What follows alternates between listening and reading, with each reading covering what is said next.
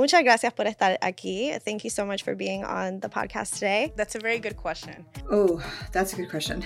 Thank you for your interest in our story. What would you do different than the Biden administration when it comes to Israel, but also Russia and China? I mean, the foreign policy of the United States is grounded in war and extraction. Has the settler violence increased or has it always been present, but now we're just seeing a little bit more because of the October 7th attack?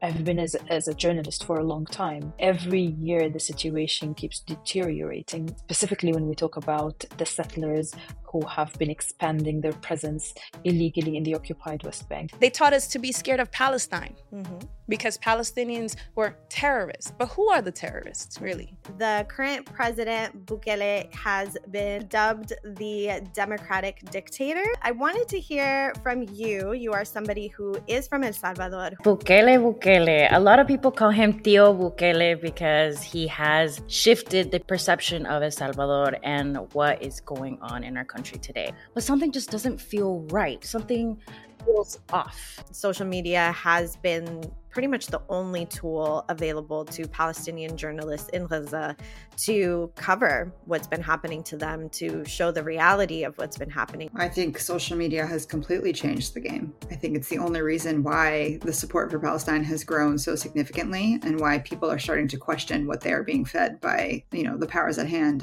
Muchas gracias, mi amor. Thank you.